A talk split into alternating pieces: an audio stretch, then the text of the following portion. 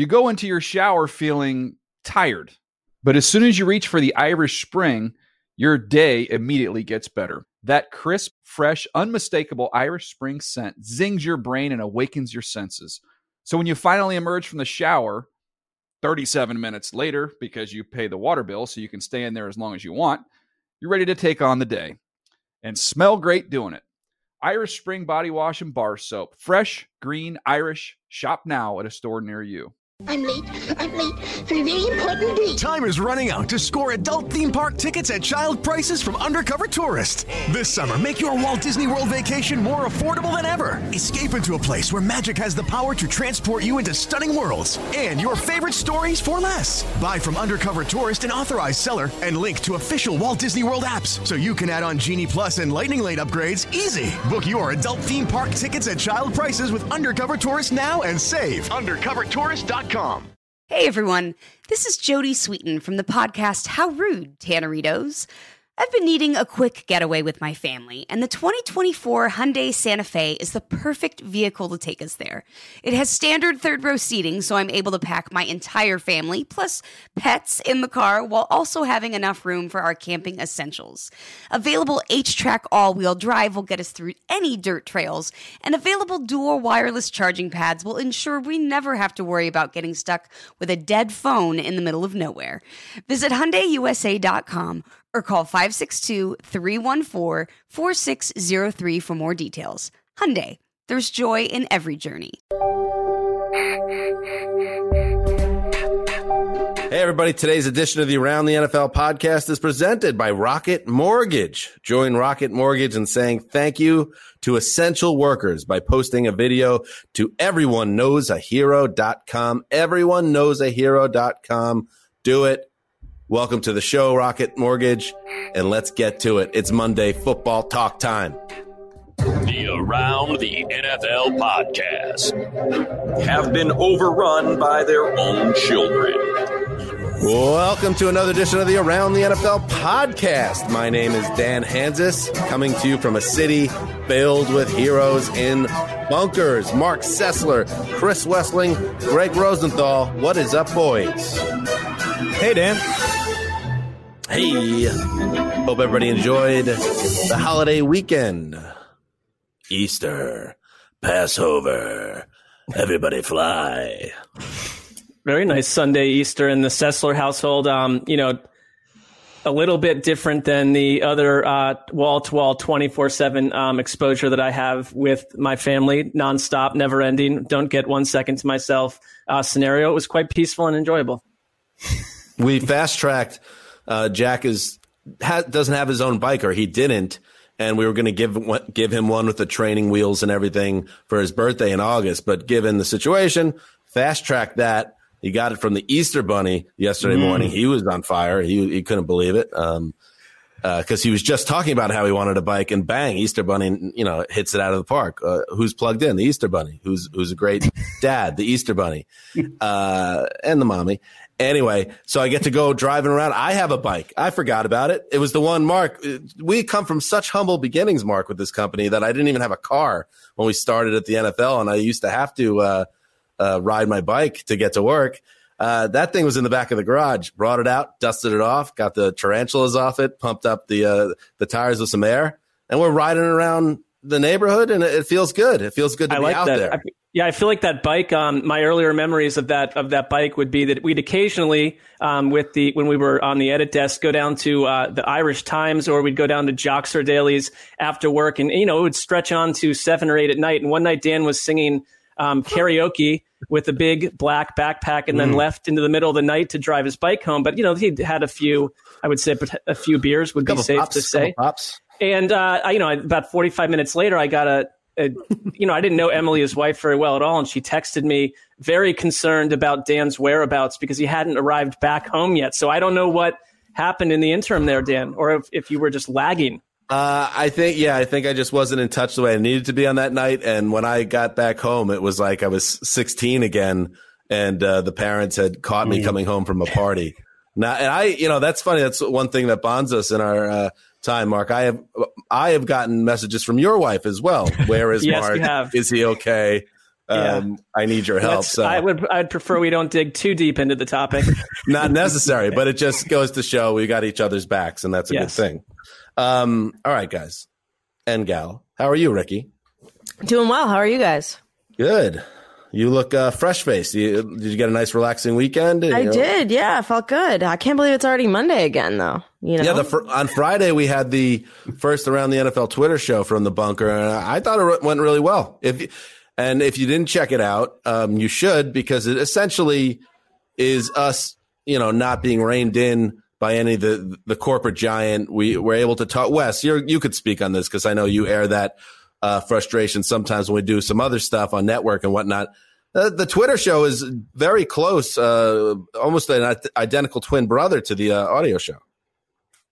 Yes, I felt like for the first time since we've been on like kind of a strictly run camera operation, we were allowed to approach it the same way we do the podcast, which is, you know, we like to say we've got good chemistry, but that chemistry isn't there if everyone is on cue and scripted. That has to happen, it has to flow uh, naturally, organically. And, and I felt like that happened on the Twitter show. And here's the good news: the show uh, is coming back uh, every Friday through the draft. So make sure uh, you check it out on Friday, and we'll we'll be promoting that. And it's uh, run by the NFL Handle is tweeting it out. So that's got that's the reach, Greg. That's the reach you're looking for on social. I'm the social uh, master. It's really all I care about these days. I'm just on the gram, checking out IG. You know, and that's just I love those rap battles. Hey, you know, love the DJ. You're a constant presence on Instagram, and t- maybe maybe to the point where I'd ask you to tone it down just a little bit. I'm like sometimes like, hey Wes, off TikTok already, bro. I've never been on TikTok. I, it wasn't until I think a month or two ago that I heard of TikTok. Mm. Mark and I were way into Vine back in the day. Oh, we, well, we had a few. I like there were a few Vine. accounts that we tracked very closely. Let's put it that way. All right. Today's show. I'm excited. We got Andrew Marchand coming on from the New York Post. He is the sports media uh, reporter slash watchdog. Uh, he has been taking us every step of the way through the machinations connected to this great uh, drama at ESPN with Monday Night Football. So we're going to talk to Andrew about what's going on with that booth, who's going to be in it in 2020, who's not in the booth, and why aren't they? Uh, looking forward to talking to Andrew. Uh, but before we do that, let us get caught up with some news. every day now that I wake up that we're um, out here at our house and uh, thinking about what's happening and what's going to happen. And uh, it gets harder. It gets a little harder every day because um, I think less about myself than the people I care for. Oh, I'm sure. And um, um, my hair, how my hair looking. I was like, I get my hair cut anywhere. Just start self-cutting my hair, maybe. But anyway. Uh, speaking of social media and Instagram, Mark, you've been way plugged in on Alec Baldwin's ongoing meltdown connected to COVID 19. Yeah, I mean, again, it's another thing that I'm invested in because I think that you, Dan, are interested in it too. Because uh, it was another text that I sent unreplied to yesterday uh, to our group, where, and I get it, it's the middle of Easter morning, and I wa- I found time to peruse um, Alec Baldwin's rather sort of daily um, IGTV deep dive, where he seems to be claims to be in a bathroom. It looks like any bigger than any room in my house, um, and he just goes on these dizzying rants and like the one you heard he had a very um, nice thought about the people around him and then he cannot help but fade into what seemed like an internal thought or two about his hair. And uh, that's sort of the vibe of the overall uh, production. I enjoy them. His, his ego is immense and um, Yeah. he brings a lot to the table. That and like the blanket of depression. If you just want to put Well, that over you, you want to just like put that over you for the rest of the day. Like here's a Alec Baldwin's depression. He's trying to get rid of it to his viewers. I've said on this show in the past that I, I've always viewed Alec Baldwin as my celebrity spirit animal, and I'm rewatching 30 Rock right now, and uh, I, it all checks out. This, I think his behavior might be similar to what mine would be if I were extremely rich and had a big mansion and nothing to do. Yeah. So I don't have any of those things, but if I did, I could see my behavior being very similar to current day Baldwin. All right. Let's get into it. Let's do some news. Keep those Baldwin news drops coming because I feel like he speaks for all of us in a lot of ways. No doubt. All right. Christian McCaffrey got paid. This is um, Adam Schefter of ESPN had it. Uh, it is a four year contract extension worth 16 million a year. So four for 64. I don't know if that is the actual value of the deal. Probably isn't, but he gets paid. And it's very interesting the timing here, Greg, because as we all know, running backs that get paid typically haven't been working out. Todd Gurley, Le'Veon Bell, it goes on. Uh, and yet the Panthers decide after an offseason where we heard some whispers that they might even move McCaffrey instead, they lock him down. Your thoughts? And there's no point making a comment on the money because the details are now it's a four year extension, which means he still has the year of his rookie deal still to tack onto that. But he's no average running back. Like great players, if you have a top five player at the position, it gives you an advantage. I don't care what position you're playing. People are going to make all these opinions. Oh, $16 million a year. Let's see what the guaranteed money is. I suspect it's not like outrageous and that it's more like a two, maybe a three year deal where you still have some of his rookie contract. Why not? He, he has a huge uh, advantage in the passing game. First thing I thought of was that little skit we did a couple years ago. Can Christian McCaffrey run through the, Mm. uh, what was it, run through tackle. tackles or run up the middle? the Yeah, run between yeah. the.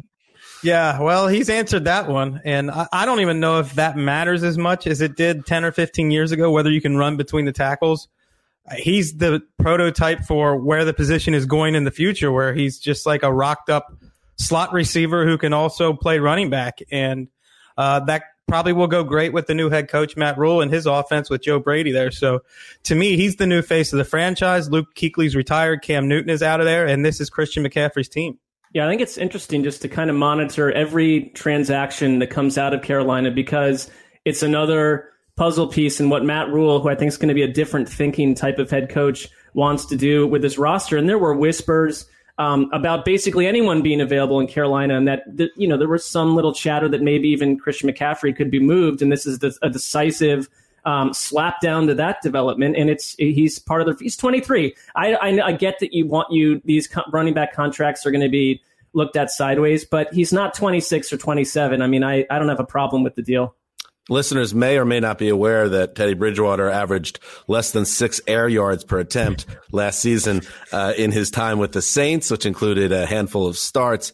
Well, you know, it helps when you have the best receiving running back in the league there for a guy that might might like to check it down a lot and keep it a little more conservative. So if you're a little nervous about Teddy and whether he's able to open it up on offense and and drive the ball and really move it offense, well, if he's going to be conservative by nature, he has the best guy possible as a kind of safety valve uh, in Christian McCaffrey. He also might not be the quarterback, and almost certainly won't be the quarterback by the time Christian McCaffrey's contract is up. I mean, I, this still very much feels He'll like be a the quarterback year- this year, though, right? He will be, but he might be battling, you know, Tua or Justin Herbert or Hmm. Love or who knows. I, I, I think the Panthers are a reasonable uh, possibility to take a quarterback early. All right, another news: the NFL draft. We already know it's going to be a much different affair. It was originally supposed to be, was be, going to be filled with glitz and glamour in Las Vegas, all wiped away uh, by the dreaded COVID nineteen.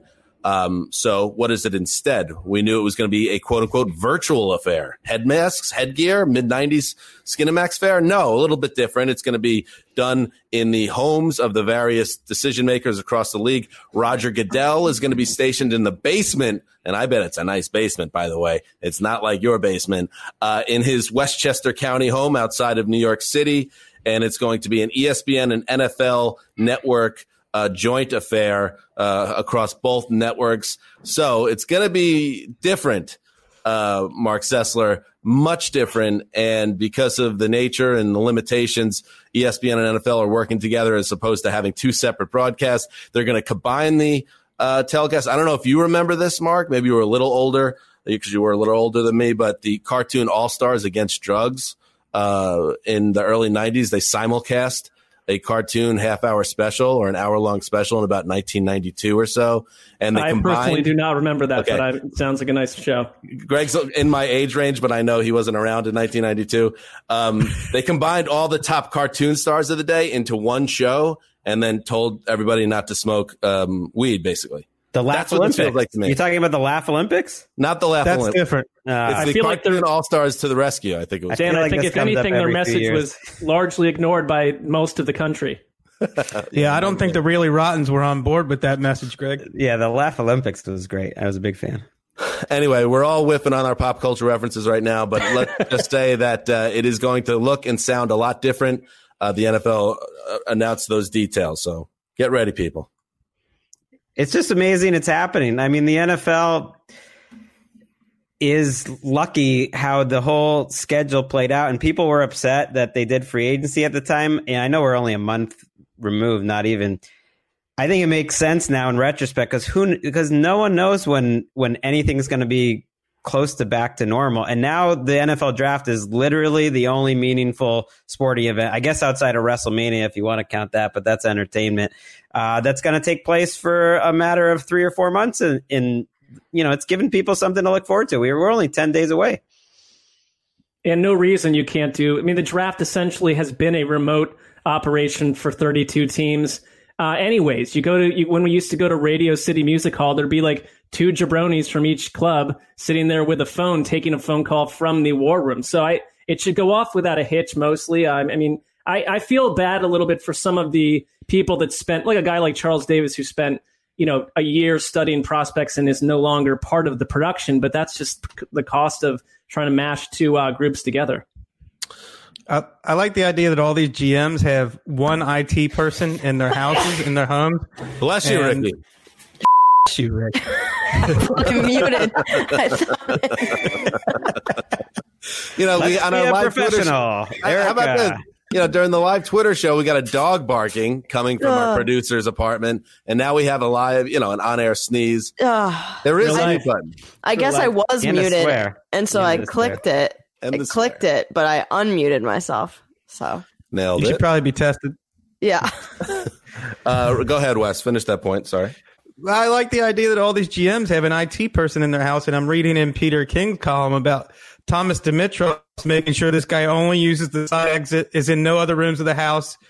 They're treating them like it's an espionage, like they, they they're in undercover. These IT guys, Just put them in, in like Um, hazmat the- suits. Uh, yeah, you know, they're not going right to be down- allowed to see anything. They're all head to toe yellow with the big, the big headpiece and the mask, the plastic mask in the front. Just go for it. And and I get Yeah, blindfold. I get people are all worried about like the cameras and how the production's going to be or whatever, but like every pick has always been made, as Mark said, by telephone. Anyways, if if they want to call, it's not like they were doing it on Slack bef- in the past. It's like Thomas Dimitroff will call Bill Belichick and they'll work out a trade. Like what? It, it really isn't that different than than it is normally. I will be tracking one thing. I mean, if you're Goodell, you know that you're going to get highly, uh, you know, scrutinized for the backgrounds. Like we've all got these backgrounds behind us, and if you're in your Goodell basement, what's it going to look like? Is he going to go out of his way to remove maybe um, extremely expensive vases and things that people would that would get on people's radar? Or like an old like Rush concert poster. sure, anything that might have people turn sideways. I just I want to know the process. I, I, I have to say this. I mean, we've worked at NFL Network for a long time, and it's a bummer from the vantage point of we have all these great people that put together the draft coverage and can execute it from the research team to our on air talent people. That's going to be different this year. But as a purely as a fan, it will be kind of an interesting show to watch just how it unfolds and kind of the mystery of what can happen, what can go wrong. That kind of end of it is something that will make it a little bit more intriguing than other drafts. Well, and more than that, it, it's a show to watch. It's a live show to watch. You know, I know like people are like watching NBA players play horse from their basement, but they're, ooh, there's like a level of desperation there Oh, that, that I'm not. I'm not ready for. Like this is an actual big time live television event that's actually going to happen, which is nice. All right. In other news, uh, as happens every time, every time around this year, the competition committee um, works together on potential rule changes. So each team has the opportunity to make proposals that they send to the competition committee, and then the committee works together on whether or not to implement that rule into the uh, the book for the new season. And uh, we can go through a few of them right now. One uh, that's kind of a, a highlight for me here is a potential quote unquote Bill Belichick rule. Wes, I know you love this stuff. Uh, they could look to close a loophole uh, that Belichick first used against the Jets in that grisly Monday night blowout um, by New England in week six, I want to say, where they took multiple procedure penalties in a row to just wind down clock Mm. time uh, to to end that ugly affair. And then, ironically, that was. That was a great night. Yeah, I want to talk about my favorite game. Another great night was the Saturday night of the wild card playoffs when Mike Vrabel of the Titans used that against Belichick when it really counted and he needed those seconds uh, and used it against Bill, uh, his old protege. So uh, the league, that's one of the rule proposals to change that situation so you can't run off double the time on auto, uh, penalties you're committing on purpose. That seems like a no brainer. Well, it fails two rules. It fails the common sense rule. It should, it just, by common sense, it shouldn't be allowed in the game. And the second rule is the sport better for it or worse? The sport is worse for it, so take it out. Uh, it's no surprise that Belichick was looking for a loophole. His, his one idol in the NFL is Paul Brown, who spent most of his career thinking up new ways to get around rules, bend rules. I mean, that's the history of sports in this country, really. Farewell time chewing loophole. right. Thank you. That's gone. But the probably the biggest news for me out of this was they didn't even the competition committee didn't even bring back the pass interference replay for a vote. So it's just gone. It was back for it was on for one year on the books. It was a trial basis, and they're not even going to have the owners vote on it when they meet again, which is scheduled for uh, mid to late May. It's just off the books. I mean, it's unofficial, I guess, but that that is gone. Well, that was the one smart thing that they did when they when they instituted the rule was they gave themselves that out. It was like it is not a, a forever rule; it's a one year trial run, and obviously it did not work out well. So I don't think anybody's really crying about that. Common sense wins again. Here's a few other ones that are out there. Winning streak. The Eagles, uh, they've made uh, quite a few proposals. Here's uh, they want to modify the blindside block rule to prevent unnecessary fouls. That that popped up a couple times. Most notably, uh, Cody Ford uh, of the Bills was called for an illegal blindside block on a third and nine when the Bills had the ball in Texans territory in overtime of that crazy wild card game. Uh, the 15 yard penalty knocked the Bills out of field goal range. And uh, effectively, that was their last best chance to win the game. So a lot of these times, same thing with the Nickell Robey-Coleman uh, non PI, phantom PI call uh, that led to the PI rule. Sometimes it's a high visibility play in the playoffs that leads to these things. The Eagles also want to uh, make permanent the expansion of automatic replay reviews to include scoring plays and turnovers negated by a foul, as well as any successful or unsuccessful try attempt. Uh, they also want to, uh, we talked about the onside kick rule uh, that the Eagles propose that would allow a team who's trailing in the game an opportunity to maintain possession after scoring. For example, the team trailing could attempt a fourth and 15 from their own 25 yard line. Uh, we saw that used in the Pro Bowl. Uh, any thoughts on that stuff, guys? No. No, Philly uh, would also uh, wants to bring back overtime as a 15 minute affair. Back in 2017, the owners approved shortening it down to 10 minutes, uh, but uh, Philly saying it was better the old way. The Dolphins also proposed an option for the defense uh, for the game uh, clocks to start on the referee's signal. The defense declines an offensive penalty that occurs late in either half. Uh, that is the Belichick rule, right? Is that what that is? No, it's it's kind of like a close cousin to it that Yeah. That you're getting an advantage by having having a penalty. I don't think that Eagles overtime rule, unless I'm crazy. I feel like the overtime rule is popular um, inside the league and out, and I feel like they're on an island there trying to go back to the old overtime. At least I hope they are. And finally, the Ravens and Chargers have proposed to add a quote booth umpire as an eighth game official uh, to the officiating crew. Add a senior technology advisor. Seems like always good to have a senior technology advisor in modern times uh, to the referee to assist the officiating crew. So all those are up for vote. Uh, the owners' meetings, which were supposed to happen uh, last month, are now pushed and scheduled for what next month? There's yeah, there's one comes to pass or scheduled for May, you know, mid May in Marina Del Rey. We will see if that happens or if they try to do it by phone or, or what they decide to do. All right. Uh, finally, in the news, yes. Uh, whenever whenever a member of the Graybeards comes off the roster, it's it, it, you know it's like the, uh, with a teacher. Uh, they could say all the kids are the same, but they're not all the same. Some some you love and, and you they stick with you. And for me, that was Roosevelt Nix, the fullback, uh, the only fullback, in fact, on NFL.com's own website for top available free agents. It was just Roosevelt Nix under the fullback category. So I knew it was only a matter of time before uh, he went elsewhere, and he does go to the Indianapolis Colts on a one year deal. So Rosie I mean, Nick. I'd have to ask you. I mean, you know, Yeah. you're as someone who's functioning high up in the, you're actually created the team. Does it change the way uh, you run your offense? You're, you're pulling a fullback out. If you have a fullback, it tells us something about your um, your playbook. But he's gone. He's out. Well, as I've said, that once a graybeard, always a graybeard. So it doesn't change this roster, but I, I guess it's just a little a ping of, oh wow, he's he's moving on in another way as well to a real team. So it's just the way it is. And again, very different this offseason. Nix is one of the only guys on this entire roster of really quality players still without a job. One of these with a job. One of these guys going to sign. What's going to happen? I guess we got to wait for COVID nineteen to go away.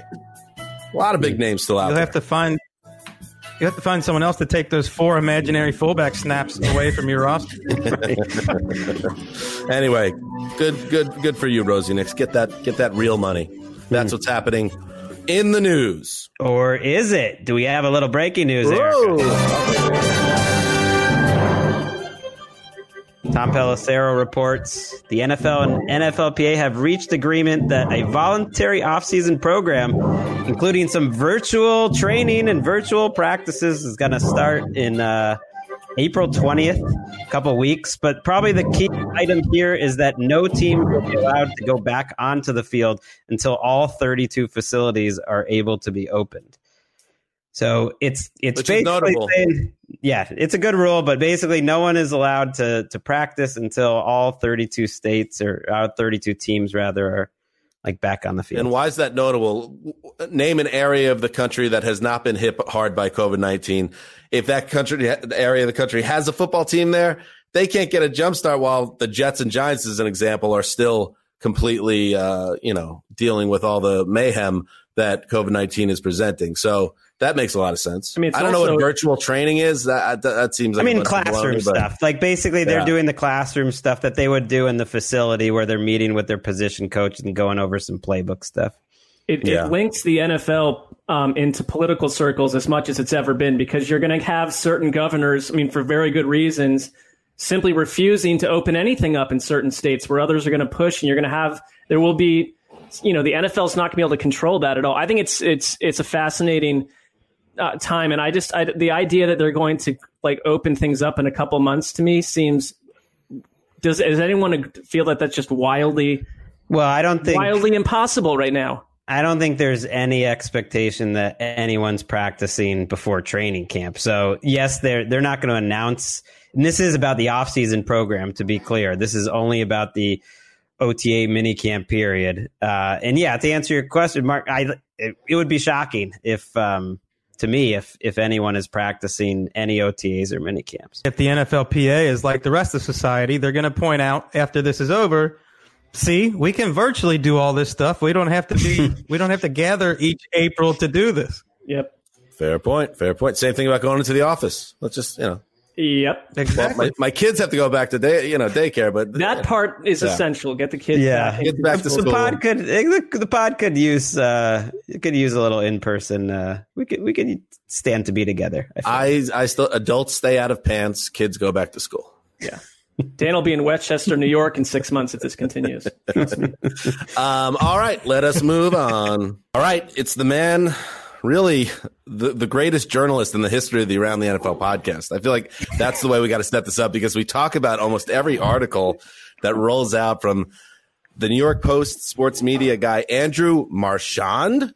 First of all, let's start right there. The New York Post, uh, Andrew Marchand. Now, I, I thought it was Marchand initially, and as a New York guy, I had for years thought that was Marchand. Wes piped in and said, no, he thought it would have been Marchand. He might have heard it. Please settle it right now on the Around the NFL podcast. Well, I I know this. This has been a huge debate on the podcast. My brother, Michael, he's a huge fan of your podcast, so he's been giving me the updates uh, of how to say our last name. My brother's one of the uh, he's like the George Steinbrenner fantasy football players. He'll you know outspend anybody. So he's been updating me. He keeps he listens to you guys religiously, like literally. He listens every week, so he knows every joke, sandwich jokes. He, he updated me, so I'm ready for this podcast. It's Marchand, is how you say our last Oh, name. no, Oh, no. and and. So I guess you're 0 for 4. Uh, you know, Oh, I'll, I'll tell you what sandwich I want. That is unbelievable. I don't even know. I'm like, I don't know. I'm flustered right now. That was somehow we still got it wrong. You know what? It really should be like March and it really should be SH. I'll give you that. The French is Marchand. Uh, we have French cousins, so uh, if you said it like Marchand, I'll give you that. But people have been getting it wrong forever. All right. Well, we have that Fair enough. settled at least. Uh, so, Andrew, um, like I said, we there's one thing about, and your brother knows this. Um, we are obsessed with the soap opera around Monday Night Football and what's going on in that booth. And your reporting has been stellar um, for a long time now. I mean, I feel like you've been ahead of the curve on this, and uh, people are kind of following your reporting to find out what's going on. The latest, of course, was uh, Drew Brees uh, that ESPN had an eye on him for after his retirement that he would slide in uh, to the booth, but it turns out, based on your reporting late last week, that he is in, actually going now to NBC after his retirement, maybe setting up with Notre Dame, getting some reps there, and then maybe replacing Chris Collinsworth down the down the road. So, le- just in terms of an overview in the saga of Monday Night Football, what what has made this so interesting to you and something that is uh, important to report on in this media sphere uh, as you've gone along through the weeks and months of this? Well, first of all, let me just correct you. Uh, none of this is important. and so, no, obviously, you guys like it a lot. I love it as well. Uh, you know, like, listen, when you look at Monday Night Football, it's been around for half a century, and that booth is one of the historic booths in the history of sportscasting, which is a big deal. And I mean, when people, you know, I'm joking about it not being important, but you know, these ESPN pays nearly two billion dollars uh, to broadcast the games each season, uh, and these announcers make millions of dollars, and people have a lot of opinions on it. So it is interesting, especially to an audience like yours, football audience, uh, especially for Monday night, because even though the ESPN hasn't been getting the best games, uh, that booth is the most scrutinized, in, in largely, I think, because if you look at like a Sunday afternoon in your local market, a lot of times you like your local team, or you have Red Zone, or you have the Sunday package where you can watch your team. So you're focused on that. On Mondays, it's the end of the fantasy weekend. You might have that still in play, but then you're really into the game, and maybe you have a bet on it. But the announce, and then if it's a bad game, the announcers become more to the forefront. So I think for that reason, guys like Joe Tess and, and Booger McFarland, uh, you know, they, there's a lot of pressure on that booth, even if the games aren't as big. So I think you look at the history and the, I think they've really lacked some success. And the Boogermobile a couple years ago was one of the worst ideas in Mm. the history of ideas. Um, and so, uh, you know, so that's what made it really a fascinating. And Peyton Manning was also a part of this. The I, my favorite twist so far, by the way, was Romo re-ups with CBS, and ESPN was hot for Romo, but CBS did what they had to do to keep him. They pivot at the dream Peyton Manning Al Michaels pairing uh, is what ESPN, according to reports, they had their eye on. They got turned down twice there, right? Like was with the Al Michaels situation, was that ever something that was close to happening where he would jump ship from Sunday night football to and jump networks from uh, NBC to ESPN and this Peyton Manning thing? At what point does someone in your position uh, Andrew, get to stop reporting about Peyton Manning being in the booth because Peyton Manning doesn't want to be in the booth. Uh, it's a couple of things there. So ESPN did think there was a path to Peyton and Al as a combination. Uh, I think the two, you know, Al Michaels likely wouldn't go to ESPN unless there was a marquee guy next to him, and Peyton Manning's about as big as you can get uh, in terms of uh, names and and potentially, you know, developing to a, a big booth. Uh, so the way it could have possibly worked is that you know Al only has two more years left on his contract. Mike Tirico's already signed there. You know Al Michaels is a legend in the in the booth. He's going he'll be 77 after these two years, which includes a Super Bowl two years from now. Uh, he doesn't have any uh, plans to retire. So you know, could there be something worked out where he went to ESPN if they had the right analyst? I think that's possible. There's a history there. You know, of course, he was at Monday Night Football forever. And then as far, as far as Peyton Manning's concerned, Yeah, you're 100 percent right. Like until proven otherwise, he doesn't want to do it. Uh, the money, I don't think they offered him, from what I was told, money, uh, but it was 10 plus million dollars. And again, Peyton Manning doesn't have to do it. He's made more than a quarter billion on the field, and who knows how much off of it. So he doesn't need to to broadcast. And it is a time commitment for a guy like him. You know, for normal people, work four months, five months, three days a week, you know, including travel, and then just doing three hour game. That's not a lot, but that disrupts his life. Uh, they can't really tell him who the play-by-play guy is, and you guys know the Mannings want everything perfect, and so uh, it's hard to believe he's going to do it at any point, but he's only going to do it if it's Hmm. the right thing. Like exact everything's exactly lines up. You reported on Brees, ES- and I wonder, like, have ESPN, I mean NBC or ESPN, when they were involved, been given any idea that it's just going to be one year until he's in the booth? Because Sean Payton kind of hinted maybe he's only back for one year, but the contract's for two years, and it's almost like this broadcast deal almost makes it seem like they're announcing Drew Brees' retirement for Drew Brees. Yeah, most people feel like it's going to be one year, and I saw what Sean Payton said, and that's what kind of TV execs think. But then, like you just said, he has a two-year contract. They do well, or he wants to play another year.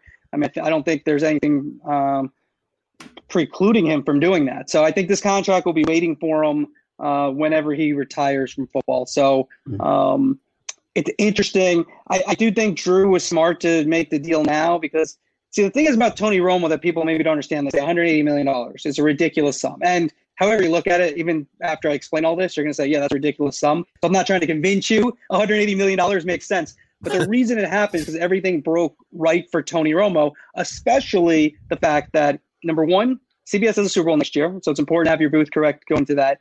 But more importantly, number two is, which I probably should, should have put number two, number one if it's more important. But anyway, um, the uh, more importantly is that the NFL deals are up, and so uh, going into those contract negotiations, all these companies, uh, their television is built around the NFL. It's uh, you look at the top 50 programs, almost every single one of them are NFL games, and so they want to have the best chance to to to uh, continue with the NFL. And so that's why Romo, everything went exactly right. I don't think people are going to be making 18 million dollars. You know, will it go up a little bit? You know, Troy makes about six and a half to seven and a half. Will he get the 10 eventually? Maybe, but he's not getting 18. I, I really, really doubt. ESPN seems to be throwing some big numbers around at unproven guys. Do you sense this is more about the fact that they are not impressed with anybody currently analyzing games on Sundays, or is it more about just needing the big name? Yeah, I think that's a little bit of a misnomer because I, I think when you look at the Romo negotiations now, they were prepared to offer him 140 million dollars uh, over 10 years, which is a crazy amount. And obviously, they got uh, CBS had a higher offer at 180 million. For Manning, I don't, you know, I know there's a report saying that they were going to offer him 20 million. I, that's from everything I reported upon, that's not true. That they were only going to go maybe 12 to 14. I say only, but that's still a lot of money. Don't get me wrong. For Drew Brees, now you got to understand about the Brees. ESPN could have had Drew Brees. He, they, his side presented ESPN with a contract offer that I believe was for 10 plus million dollars, and they said no because Drew Brees is unproven. Um, and Mm. so they were in the six and a half million dollar range. So they could have this um, wrapped up, but you know we're in the middle of pandemic. Uh, I just reported today. You know ESPN uh, has some guys like Stephen A. Smith and and Scott Van Pelt. They're some of their highest earners. They've asked them to take 15% pay cuts for the next three months. And so you add all that up, and uh, you know they're going to be they're going to try to be smart about it. And I think when you look at it, yeah, it looks like ESPN has gone 0 for 4. But if you look at each circumstance, you can understand why they didn't get each guy. The only guy you could say no, they could have had him was Drew Brees. And again, to me, yeah, Drew Brees um, could be really good, but he's never done it. Uh, and you know, I'm not sure. I mean, I've talked to a lot of people in TV. You know, do the producers, broadcasters, and some think he'll be really good. Some aren't as sure. I do think NBC has given him a good game plan. Do Notre Dame, do the pregame show. That's a big hand I put on the video. You can't see it on the podcast, but um, I just put it right in front of the camera here. Um, is that uh, you that he, it's it's a it's a nice ramp they've given him that he can improve with Notre Dame and then also do the pregame show and then possibly be ready to do Sunday Night Football and potentially a Super Bowl. I was doing a little bit of homework on you, Andrew, and um, uh, not that you would remember this, but we crossed paths uh, briefly at Ithaca College in 1993 when I was there for three months at the Park School, and um, that's journalism school, if you're wondering. And my lack of um, ability to stay there for more than three months definitely shows on on this show itself. But uh, I would ask you this because, like, looking at what you've been through uh, in your own career, what- Dan would love this. You've had uh, minor run-ins with Don Imus. Who called you a moron and a mental patient? You've uh, clashed with Mike and the Mad Dog. And, uh, and, and speaking of Al Michaels, I read that you were in a bit of a feud uh, with Al Michaels for a bit there. Yeah. You're a man after our own heart, Andrew. yeah, those are all true. Although Al likes me now, I just did. It's kind of funny. Uh, yeah, there was a long time where Al really, apparently, not apparently, like we had a face to face, did not like me. I reported a lot about when he was going, when he first went to NBC, he, the contract of Monday Night Football, he kind of backed out of, and then he wanted a private jet. Yada yada yada. We're, Al and I are good, so maybe I should keep it low. So, anyways, recently I just did a, a big article about uh, the 40th anniversary of uh, Do You Believe Miracles? And Al was nice enough to give me an hour and 15 minutes of his time. And afterward, he sent me an email saying he's never gotten such great reaction to a story, and his daughter was crying. And I emailed him back. We've come a long way. Uh, so, um, Back on the good list. And then, you know, we yes. Yeah, go ahead. No, I was just going to say that me being on this podcast, and I think Mark, same thing. Mike and the Mad Dog were so important uh, growing up in the Northeast to us. It was, I felt like, um, I don't know, I was torn in two directions when you were reporting on Francesa's failed app and you were hitting all the beats on the reporting and you were accurate in it. And then you were clearly hurting the big man and you were, you were taking him down. It was like watching Godzilla get shot down at the end of the movie.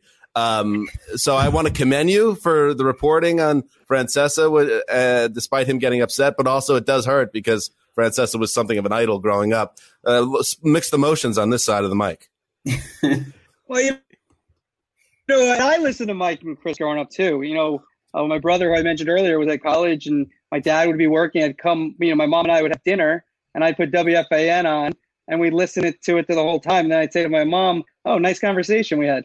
Uh, at the end. so, uh, so Mike and Chris, and the the run and I had, I was a very young guy when that happened. I was like 24, and they got a, they basically uh, sandbagged me. Um, kind of. It, it worked out. I really wish I had a tape of that. Honestly, that would have been I because I think I held my own, but like I was a 23 year old in the middle of like the New York Post newsroom, and they're like screaming at me, and I'm pretty sure I kept my composure pretty well, but like.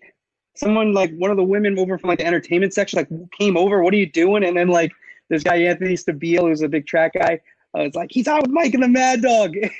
so oh, it was uh, that was fun.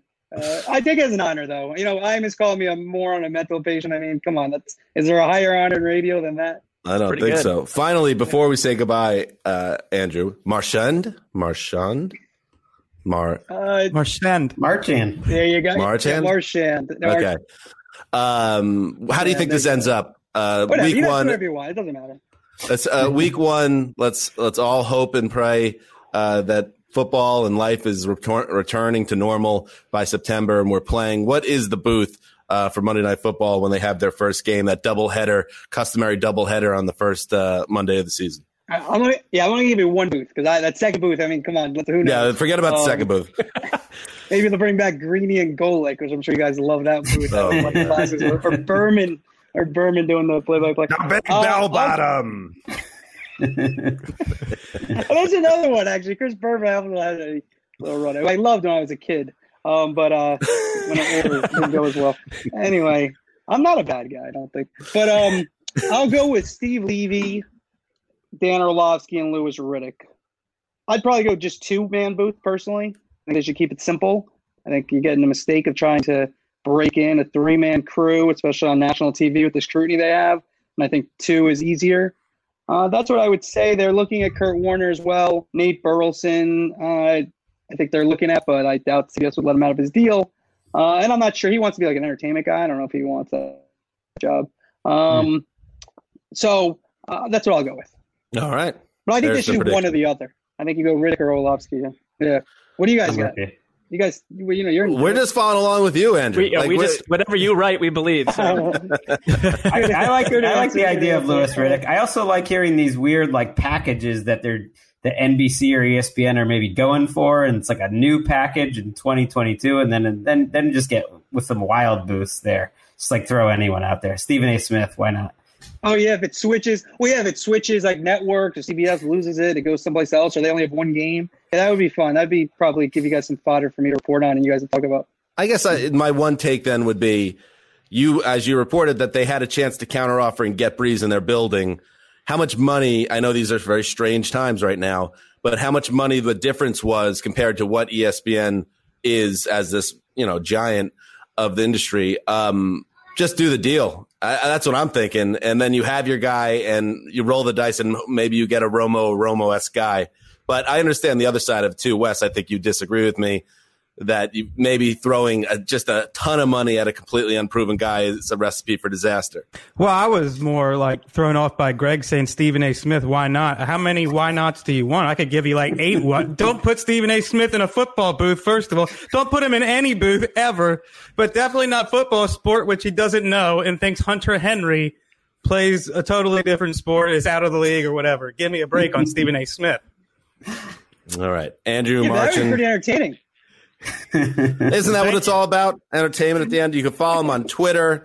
Uh, get, he writes for the New York Post, and he's been doing great reporting in this field, which we are fascinated by. His friends call him Clicker. That's interesting. And um, if you do follow him on Twitter, I just want to mention something. This coronavirus um, tragedy is touching everybody. It hit the New York Post in a in a terrible way over the weekend uh, with one of your great photographers, Anthony Causi, who passed away.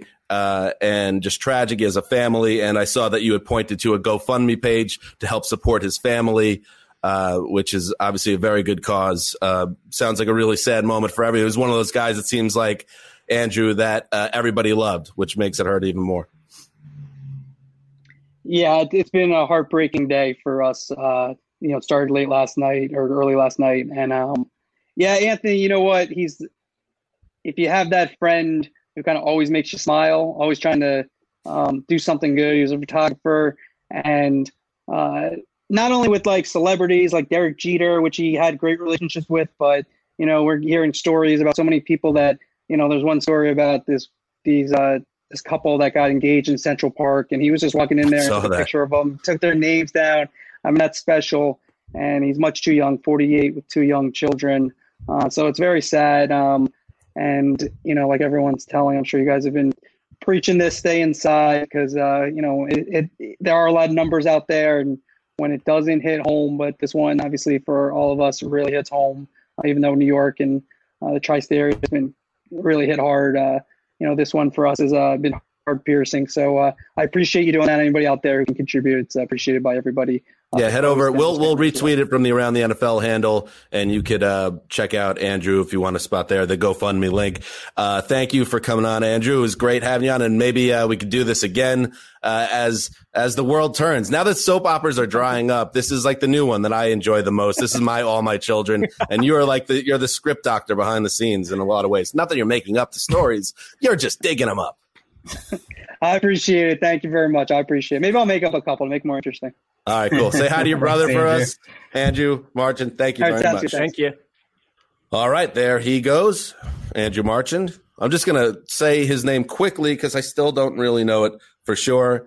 Um, Marchand. Marchand. There you go. So uh, uh, that was interesting and enlightening. I'm excited to see what what happens next in the booth. Uh, we have more guests coming up, by the way, later this week. I'm very excited about this.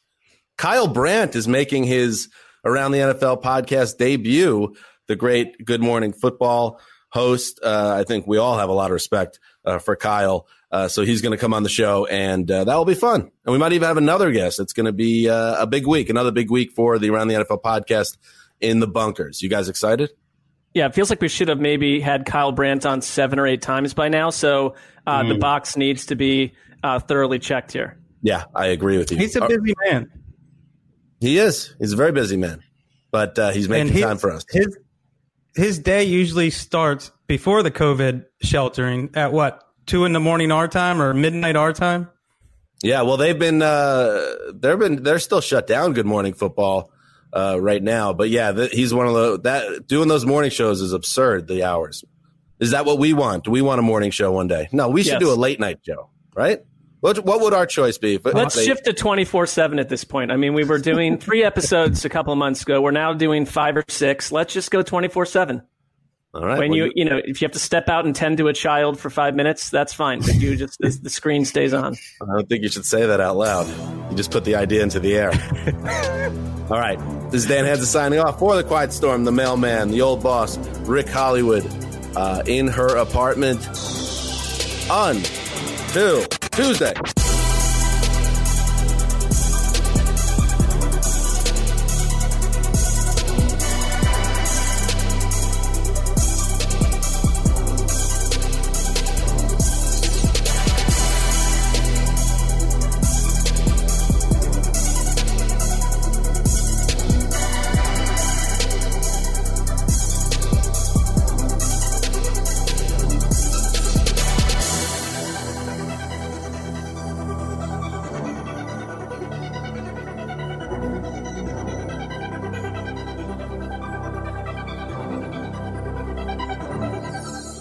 You go into your shower feeling tired, but as soon as you reach for the Irish Spring, your day immediately gets better. That crisp, fresh, unmistakable Irish Spring scent zings your brain and awakens your senses.